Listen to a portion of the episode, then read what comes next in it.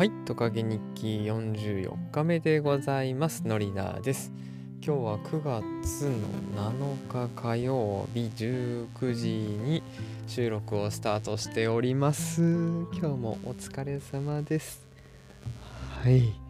ではですね、えー、早速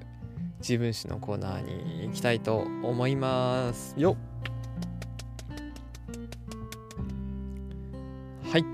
で今日は今日はですね、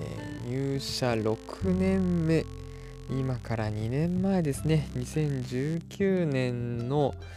えー、話に入っていこうと思います。でこのにせんじゅうきゅうねんからですね、私の人生はまあ変わりまして、はい、あのーまあ、今日どれだけお話できるかともうわからないんですが、まあ結論から言ってしまうと、にせんじゅうきゅうねんに辞める決断をしていきます。はい、まあ辞めるというのは前の会社をですね、はい、というわけで、えー、まずですね、あのその話題が結構メインなので先に喋っちゃいますか。はい、えっともともとですね、その冷凍生地を売る仕事というか、まあ、部署にいたんですけれども、その部署でですね、もう何年だろくねんめだから丸ごねんですね。はい、あの仕事をしておりまして、まあ結構そのごねん続けてるのは長い方だったんですけど、まあ部署で一番そうですね、古参の人間になっていまして、でもういい加減飽きてきたぞっていうのをですね、あの上司によく言っていました。はい、もうそのそうですね、自分でもうモチベートできないというか、はいっていう場面もよくよくありまして、はい、まあ、言い訳ばっかりなんですけれども、実際に当時思っていたことを嘘なく言うとですね、完全に飽きてました。はい。で、まあ毎月ですね、その新商品をできたものを紹介するという仕事を、まあ、ごねんかんですから、なんこうろくじゅっかいですね、ろくじゅっかげつも連続して毎月毎月やっていたわけですね。はい、なのであれっていう感じでですね、だんだんとまあさんねんめぐらいから情熱はもう失い始めてまして、仕事を続けるモチベーションはまあなんだろうな、まあ、やめるのはなみたいな、やめるほどでもないなっていう感覚と、あとまあ幸いですね、えー、前, 前, 前回ぐらいにお話ししたと思うんですけども、えー、仕事する仲間にはですね、非常に恵まれたと思って、えー、ましたので、はい、まあそういうところでですね、えー、ギリギリ続けていました。でまあそのろくねんめのしちがつかなはちがつかなしちがつかにですね、まあ私の異動が発表になりまして、ちょっとまた別なですね、業務用なんですけれども、えー、ピービー 商品といってプライベートブランドですね、あのそのなんだろうな、小売業者、有名な、まあ、チェーン店であったりとかに、えー、対してですね、そのチェーン店専用の商品、そこにしか卸さない商品を、えーまあ、販売するというか作るというか、えー、部署に異動になると言われまして、まあ、言われた時はですねほうって感じだったんですけれども、そうですね、まあ、言われた時どうだったかな、まあ、その前後でですね実は実はあのー、同じ部署にいて、まあ私を中心に教えていたにこ下の後輩がですね、えー、まあちょっとゆえあって元の、えー、その後輩自体はもともと別な部署にいて私がいる部署に来たんですけど、さんかげつぐらいで結局戻ることになってしまいまして、まあよくある話というか、あの諸事情により戻りますっていうことでですね、あの決まっ、うん、そうですね、あの決まっていました、戻ることが。で、そうですね、その子がまあ出ていってしまうということと、あともう一人その年の新入社員の子がですね、まあ、ちょっとあの体調を崩してしまってお休みしていて、で結局ですね、まあ戻ってきてほしかったんですが戻れないままちょっとあのそのまま退職するという流れになってしまいまして、はい、でもともとじゅうににんぐらいだったかな、じゅうにかじゅうさんにんぐらいの部署、小さい部署だったんですけれども、まあそれからですねさんにん減りましてきゅうにんぐらい、じゅうにんかきゅうにんぐらいになるということでですね、あの非常にあのなんというか、まあ大丈夫みたいなですね私が考えることじゃないかもしれないんですけど、まあその私がいた冷凍生地の舞台はまあまあ手が回らないであろうということと、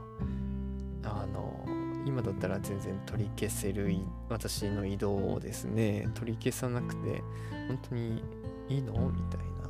ないう気持ちと、まあその現状とかはその仕方ないねって言って処理してしまう上層部の方々のですねご意見と、まあ私の価値観が合わないなっていう風に感じましてですね、うーんと思って、その時私の年齢がにじゅうはっさいかな、いや、うん、実際にじゅうなななんですけど、でですね、まあ、にじゅうなな、はちの時にあれと思って、ちょっとなんかやっぱ信じられないなこの会社はっていう風なですね不信感につながりました。でまあ案の定ですね移動しますと言って移動日になって実際移動したんですけれども、あの私の手元には前のその冷凍生地の部署のですね仕事が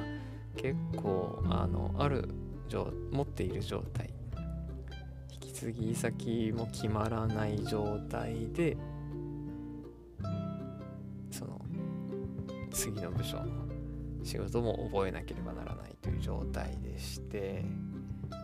でまあなんていうんですかね、こうなんか説明がつかないというか、なんか中途半端というか、もし